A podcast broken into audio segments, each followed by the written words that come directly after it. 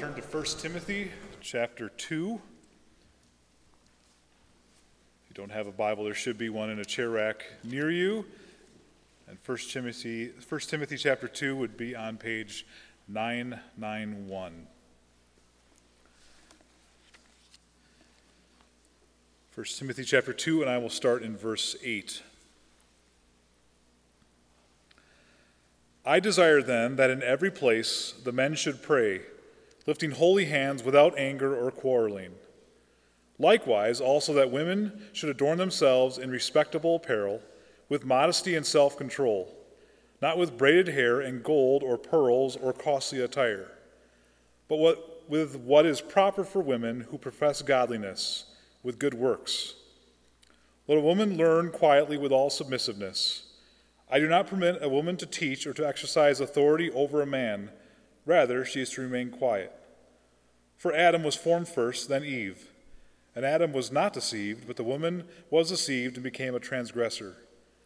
Yet she will be saved through childbearing, if they continue in faith and love and holiness with self control.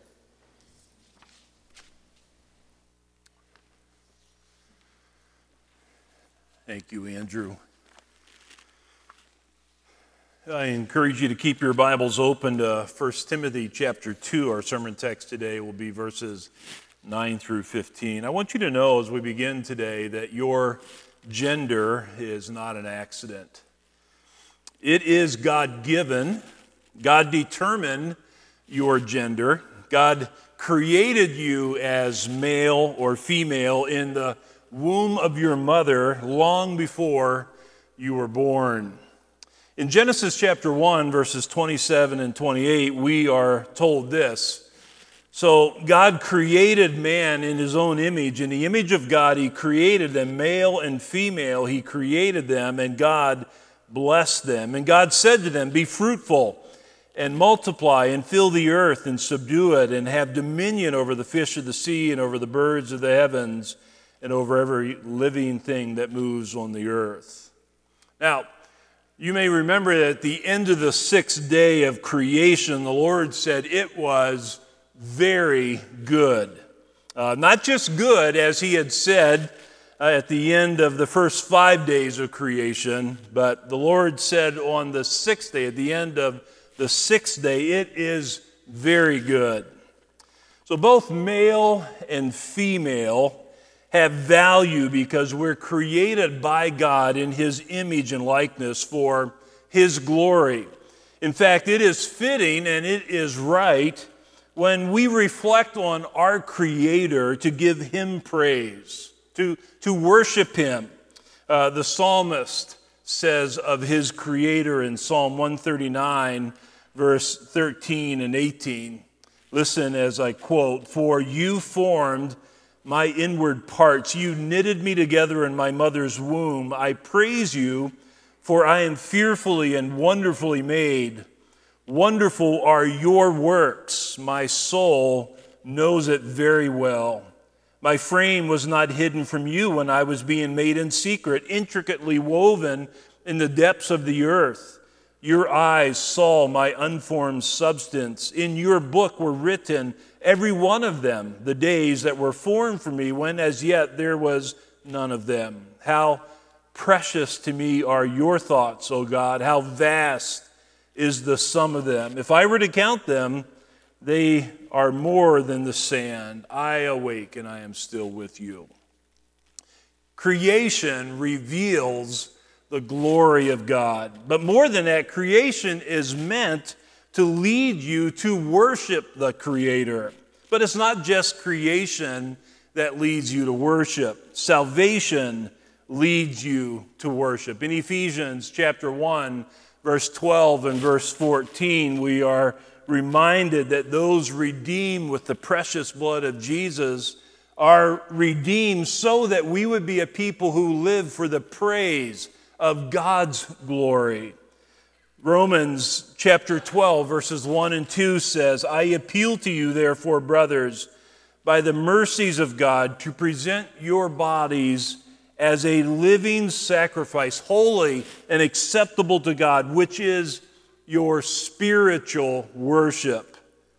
Do not be conformed to this world, but be transformed by the renewal of your mind, that by testing you may discern what is the will of God, what is good and acceptable and perfect.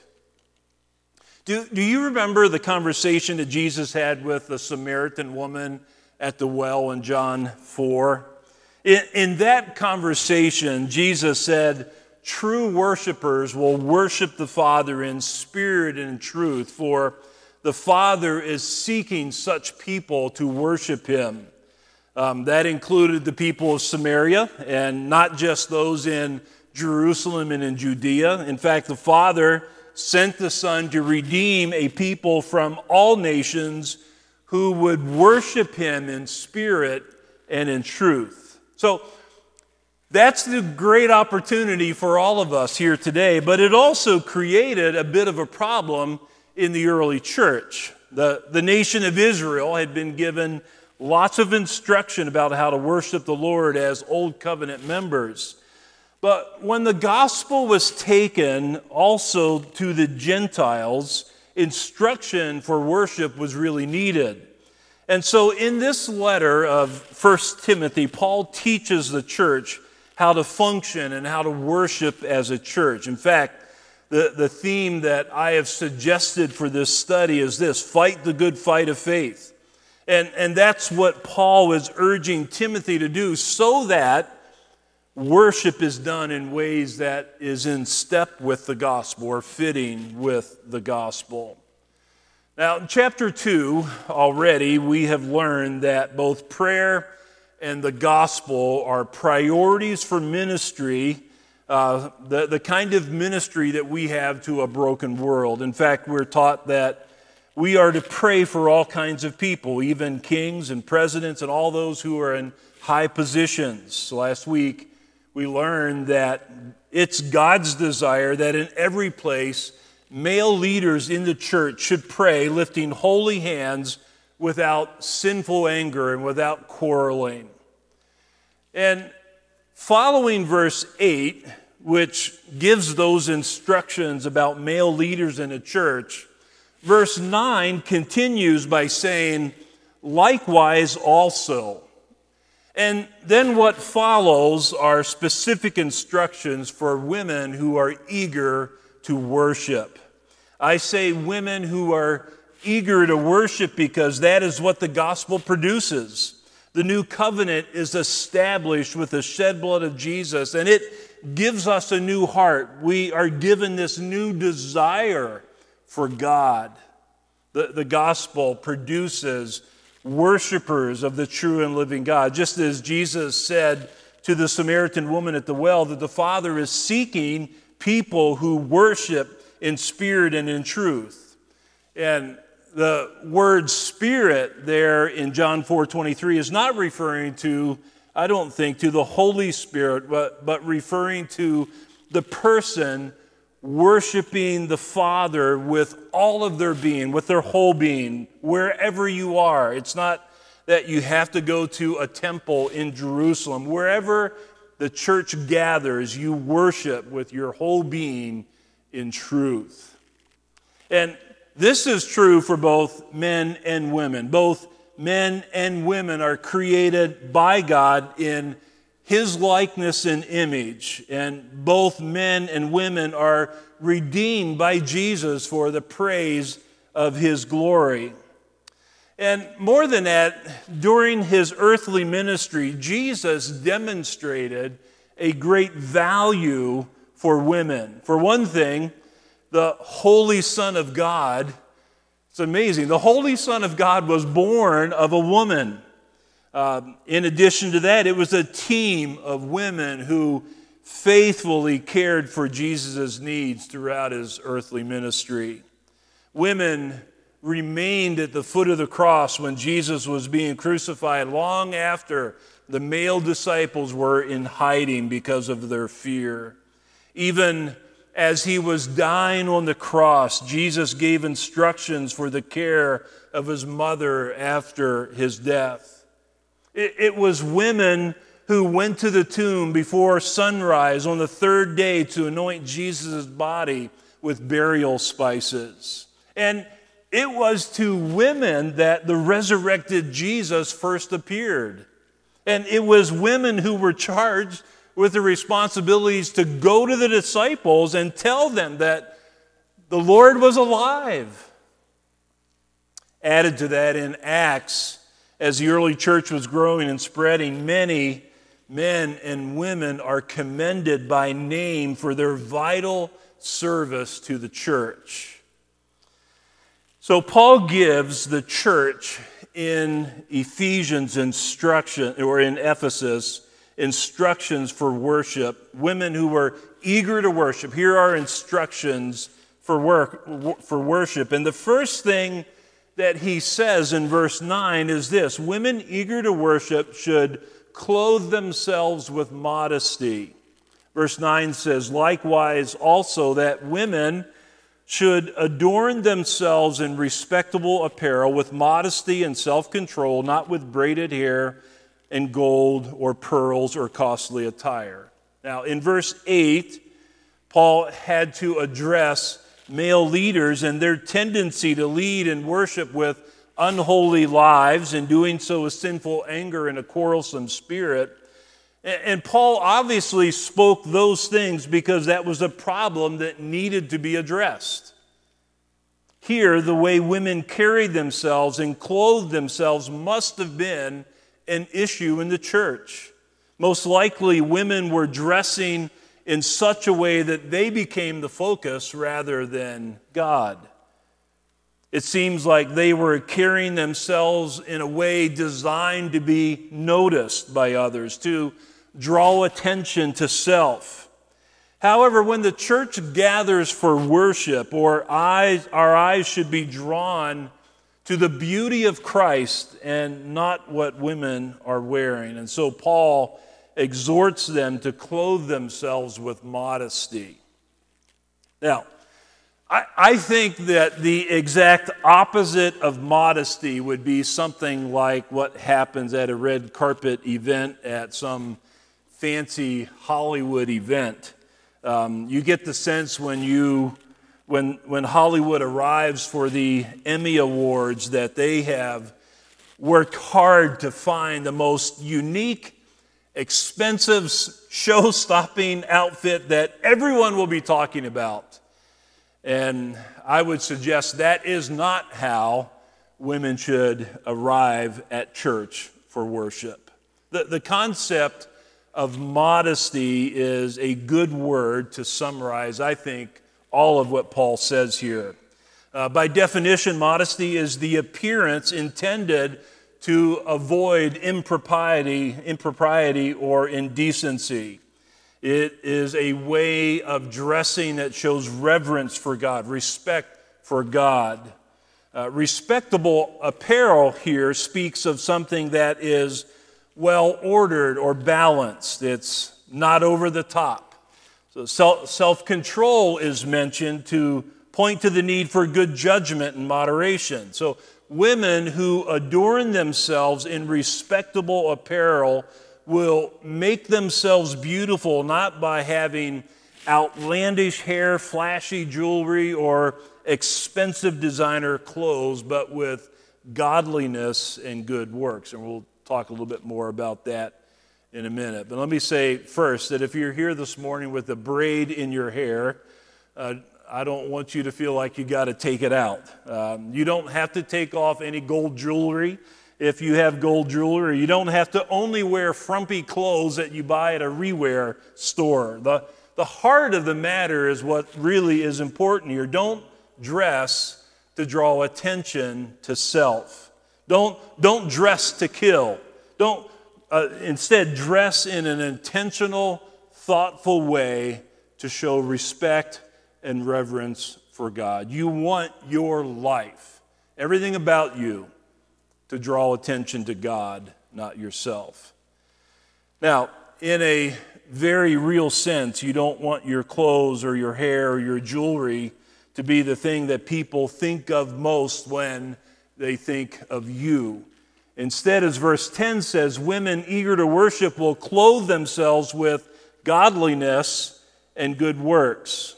Again, verse 9, verse 10 say, likewise also that women should, should adorn themselves in respectable apparel with modesty and self control, not with braided hair or gold or pearls or costly attire, but with what is proper for women who profess godliness, with good works. So, a woman who claims to be a follower of Jesus ought to care more about godliness than they do their own physical appearance. If, if you are growing in godliness, the character of Christ is being molded into your life more and more in such a way that God is glorified. And if godliness is your primary concern, you will be concerned with developing a life devoted to good works. Um, you know that Ephesians 2 8 and 9 teaches us that we're saved by grace through faith, not works. But then in Ephesians 2 10, we're told, For we are his workmanship created in Christ Jesus for good works, which God prepared beforehand that, we should walk in them. Um, in Titus 3 8, we're told to be devoted to good works. So, what are the good works that we should be devoted to doing? I think that's the critical question. And I very much want to encourage you to see the value and the worth, in fact, the beauty of being devoted to doing good works. But again, what does that include? Well, if we look over in chapter 5 of 1 Timothy, verses 9 and 10, we read this Let a widow be enrolled if she is not less than 60 years of age, having been the wife of one husband, having a reputation for good works. If she has brought up children, has shown hospitality, has washed the feet of the saints, has cared for the afflicted, and has devoted herself to every good work. So we learn a lot of activity there. Uh, we learn about the heart of someone devoted to good works. But, but broader than that, if you take just a quick glance at the other pastoral epistles, you'll notice that good works include being devoted and obedient to sound doctrine, Titus 1 9 through 16, and so forth. Also, you'll notice that it will include fleeing youthful passions and pursuing righteousness, faith, love, and peace, along with those who call on the Lord out of a pure heart. It will include, good works will include submitting to those in authority over you. It will include speaking truth without being argumentative or unkind. It will be, in fact, ready to help whoever is in need. So, again, a woman who has a desire to develop Christ like character in a way that will bring God glory will have a life devoted to good works. And so, if you love God, you will love people, and this will be evidenced by how you serve and care for others. So, women eager to worship God will clothe themselves with godliness and good works.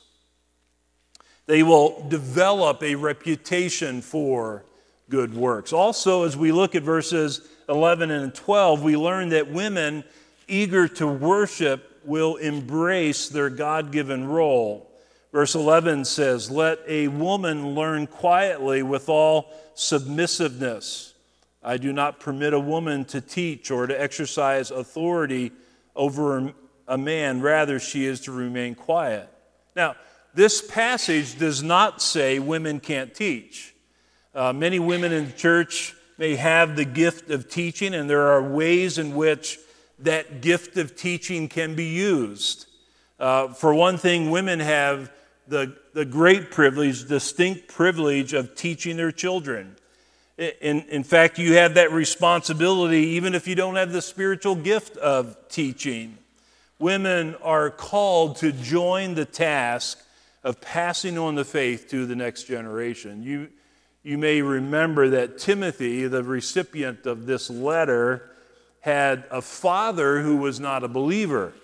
But in 2 Timothy, we learn that Timothy had a grandmother and a mother who were devout worshipers of God and who faithfully taught Timothy the scriptures, which we're told God used to prepare his heart for salvation through faith in Jesus Christ. Women also are taught in Titus 2 and other places that they have the responsibility to teach younger women.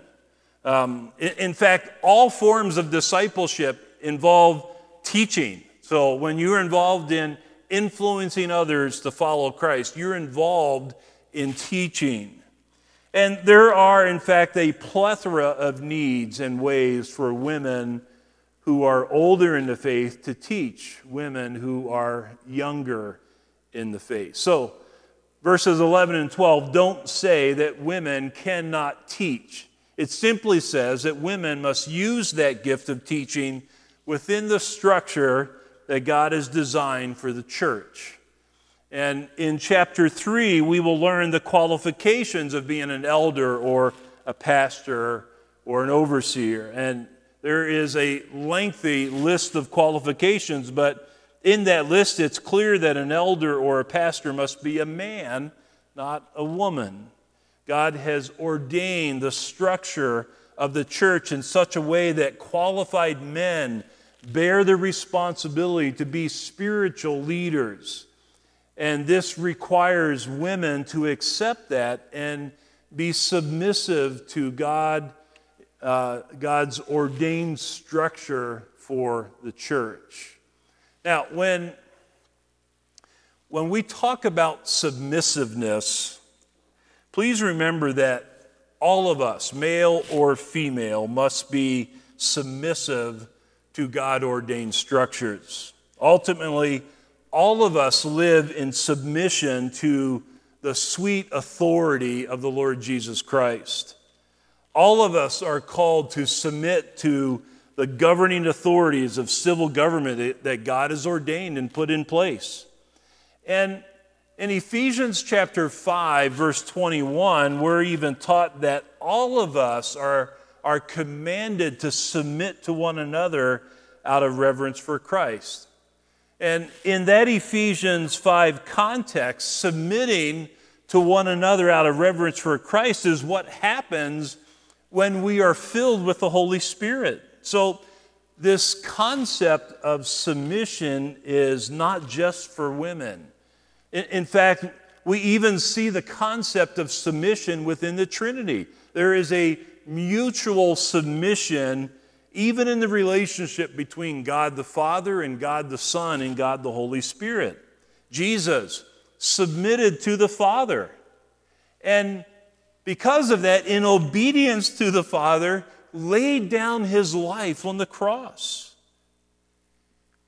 That act of submission, that act of obedience to the Father, the, the work that was accomplished there on the cross, reveals the, blue, the, the beauty and the glory of God more powerfully than anything else we see.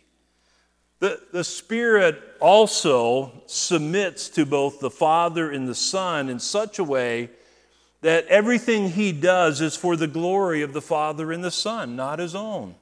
The, the Spirit was sent by the Father and the Son for the purpose of giving us understanding of everything that Jesus taught. The Spirit constantly points us to the Son. So when verse 11 says, let a woman learn quietly with all submissiveness. It really should not be a foreign concept to a worshiper of God. But I also know that being submissive is often a struggle for some. I think that can happen for a number of different reasons. First, sometimes men like myself who are spiritual leaders in a church are not faithful in how we lead. At, at times, elders lead in ways that make it very difficult for people to follow. And that's a problem that needs to be addressed. But secondly, if you do embrace the God given role for women in the church, you do that swimming against a strong current in our culture heavily influenced by a liberal feminist agenda, which is, is really something committed to what would be considered liberating women from these shackles. But both of these reasons, I think, can be best understood when we consider what the Lord said to Eve after the fall in Genesis 3:16. There we read, "To the woman he said, the Lord said, I will surely multiply your pain in childbearing. In pain you shall bring forth children." Your desire shall be contrary to your husband, but he shall rule over you. So, though the roles for men and women were part of God's creative design and were present before the fall, it was after the fall that these God given roles would have two primary difficulties. One, a woman's desire will be contrary to her husband's. Or, said another way, a woman's temptation in her sinful flesh will be to usurp the leadership of her husband. And two, the man's sinful tendency will, will be to rule over his wife in a harsh, heavy handed way. Uh, th- those are the consequences of the fall, which only the gospel can overcome. It is only the power of the gospel that can make a husband be a servant leader who genuinely loves his wife in a sacrificial and selfless and sanctifying way. It's only the power of the gospel that can produce in a man this desire to cherish his wife and to honor her. It's only the gospel that can make a wife find joy in using all of her gifts and abilities to help her husband be the best man that he can be. And it's only by the power of the Holy Spirit that a wife can find joy and fulfillment in submitting to and following the leadership of her husband. Now, the immediate context of Genesis 3 is the relationship between a husband and wife, but Paul references that, and it certainly has implication for roles within the church as well.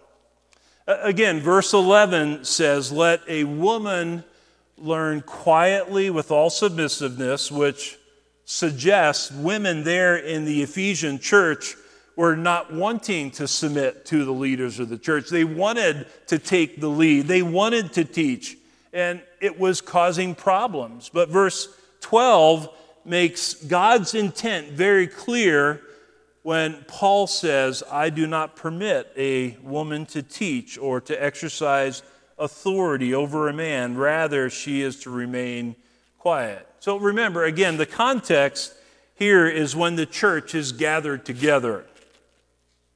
It's in that context that a woman should not teach men in the church. And women should not exercise authority over a man in the church. A woman should not function as a pastor or elder in the church. Um, I, I don't think quiet means they can't speak. I think the context here points to the fact that they should not be teaching and exercising authority over men. It's God's intent for qualified men to exercise authority as leaders and to teach other men and women in the church. Again, women can teach children, women can teach other women in the church, just not men. Now, some say that this teaching was cultural and therefore it's not applicable in our culture today. But notice the rationale that Paul gives in verse 13. Verse 13 begins by saying, For Adam was formed first, then Eve. And what we see here is that a woman's role is revealed in God's creative design. So Paul refers back to creation as the rationale. It, it wasn't the Jewish culture, it wasn't the Roman culture that governed this principle. It was God's purpose and desire from the very beginning of time. When God created the man first, he did so for the purpose of delegating to him the authority to lead in the home and the church. This authority is designed, uh, is delegated from God, and man is accountable to God. This authority is not to be self serving, but is intended to be uh, to, intended to serve others for God's purposes.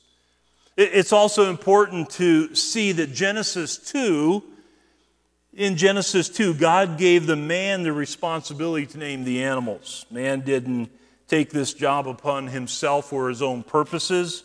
This was God's design to demonstrate that mankind has dominion over the animal kingdom. It's man's job to steward the animal kingdom for God's purposes. And in that process of seeing and naming all of the animals, Adam became aware. He noticed that there was none like him.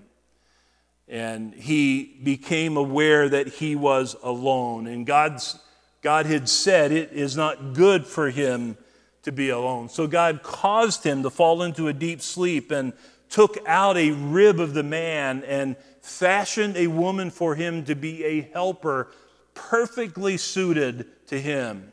So, the fact that the woman was made to be a perfect, suitable, complementary helper for the man and not the other way around is the rationale for being charged with the responsibility to be for men to be spiritual leaders in the home and in the church. And it's important too to see that man, that man was the one who said, She shall be called woman, for she was taken out of man. So, verse 13 says, For Adam was formed first. And then in verse 14, Paul says, And Adam was not deceived, but the woman was deceived and became a, became a transgressor. Now, at first glance, it may seem like Adam is innocent and Eve bears all of the guilt.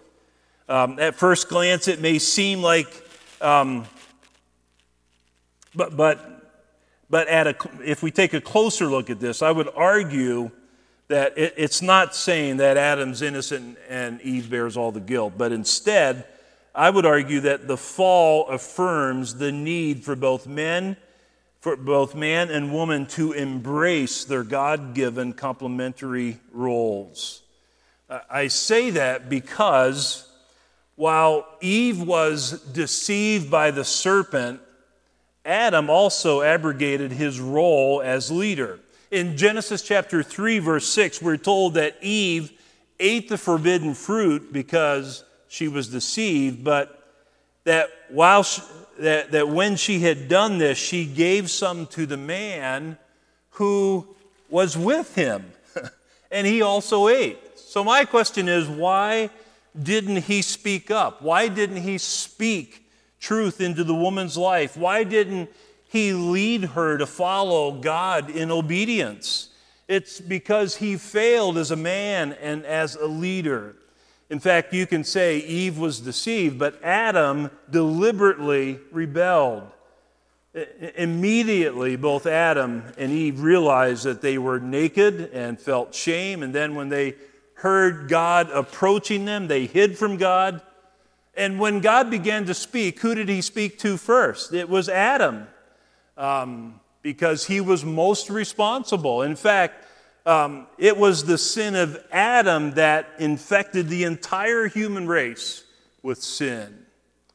So I would argue that the fall in Genesis chapter 3 affirms the need for both men and women to embrace their God given complementary roles. Um, Eve needed the protection that Adam should have given her, and Adam needed to be uh, the servant who led his wife in obeying God. But I also want you to know that there is great hope. Um, Genesis chapter 3, verse 15 preaches the very first gospel message when the Lord promises to send a deliverer from the offspring of the woman. And it is when this deliverer, deliverer has come that God will restore both men and women to a right relationship with Him and with each other. In fact, I think that verse 15 of 1 Timothy 2 teaches us that a woman's role in the home and in the church will be seen as a unique, distinct privilege when viewed through the lens of the gospel. Um, here, here's what verse 15 says again Yet she will be saved through childbearing if they continue in faith and love and holiness with self control. Crystal clear, right?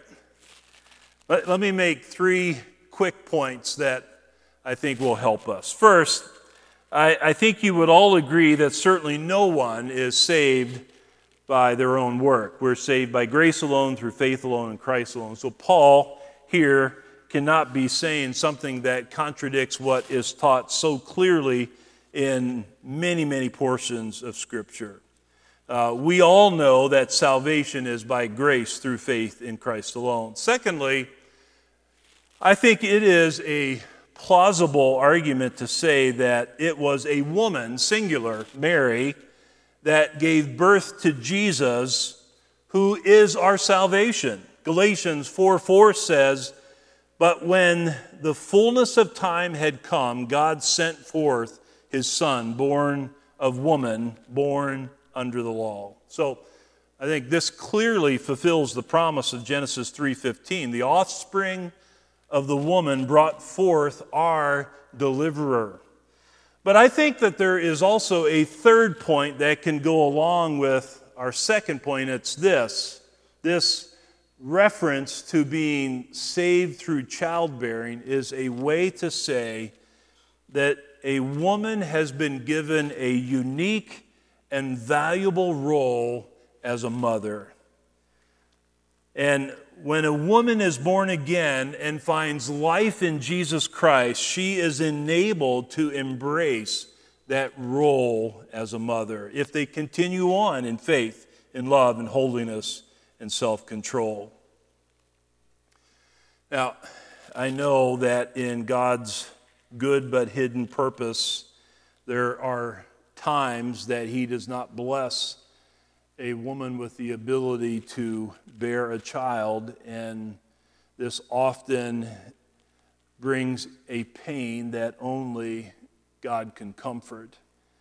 Um, but the point of this verse is that it is a woman, not a man, that has this distinct privilege to bear children. And if a woman who belongs to Jesus Christ um, for, for this woman who does belong to Jesus Christ. She is enabled to accept this role as a childbearer and to do that as an exercise of love for that little one and that and love for God in all holiness, what is pure and good, and in fact self-control. When when we read these truths in the day in which we live, how, how can we not think of and be saddened by the way in which too many women in our culture talk about having children?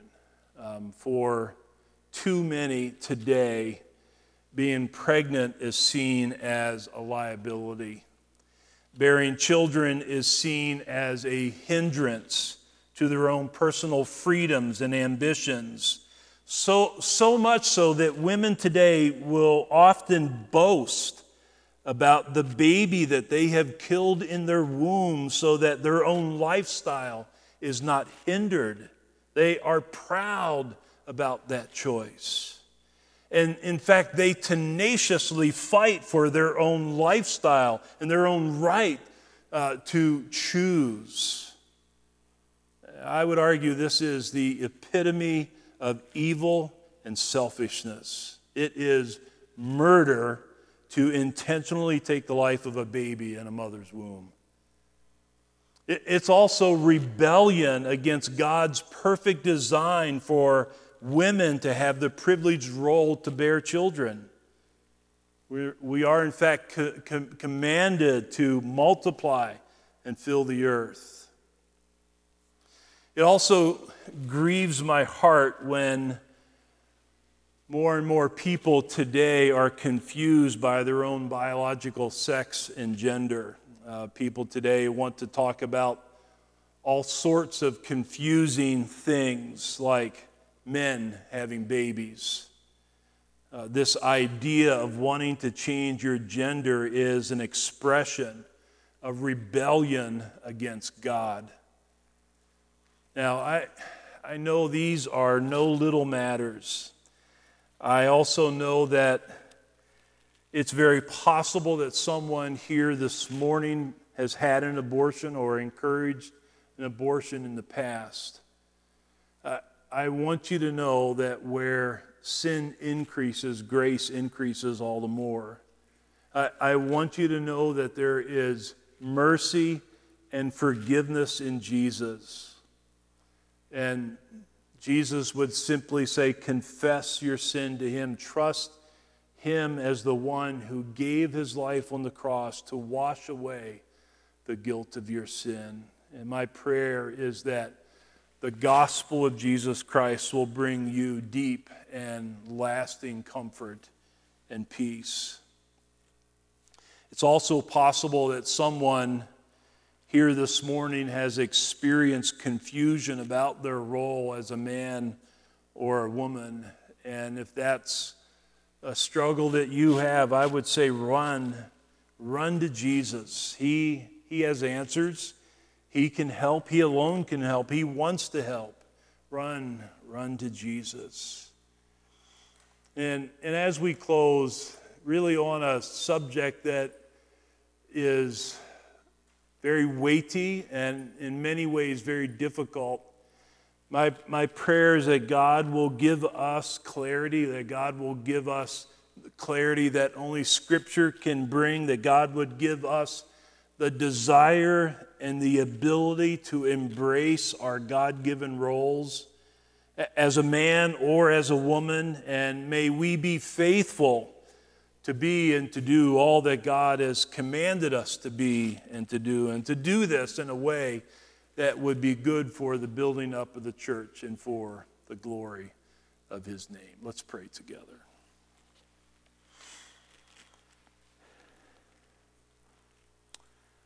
Father, it really is with humility that we bow our hearts before you this morning. Father, we confess that we as human beings can really mess things up big time when we think we know better than you and we go off on our own and really ignore you, ignore what you reveal through your sacred word. When we minimize or discount your teaching and put more emphasis upon what just makes sense to us from our own limited perspective. So, Father, forgive us as a people when we want to go our own way rather than your way. And I would ask that you would, by the power of your Spirit and through the life that you give to us in Jesus, Help us to understand and to embrace um, your wisdom in creating male and female with distinct but complementary roles that together we reflect you. Together, as male and female, we have value before you. And I pray, Father, that we would function here within this church and within our homes, that we as men would be servant leaders who genuinely love our wives in sacrificial and sanctifying and selfless ways, that we would be men who work hard to live with our wives in an understanding way and to cherish them and Father, I, I pray that you would help us to be the kind of spiritual leaders that would help uh, those that are entrusted to our care to know you and to delight in you and to follow you. Father, help us to embrace the roles that you have for us, and may we do this in ways that will reflect your character for the praise of your name. Lord, we are reminded that we are weak, but you are strong. Help us to go from here today really relying upon you. Uh, may you work powerfully in us and through us for the building up of this church and for the glory of your name, we pray. In Jesus' name, amen.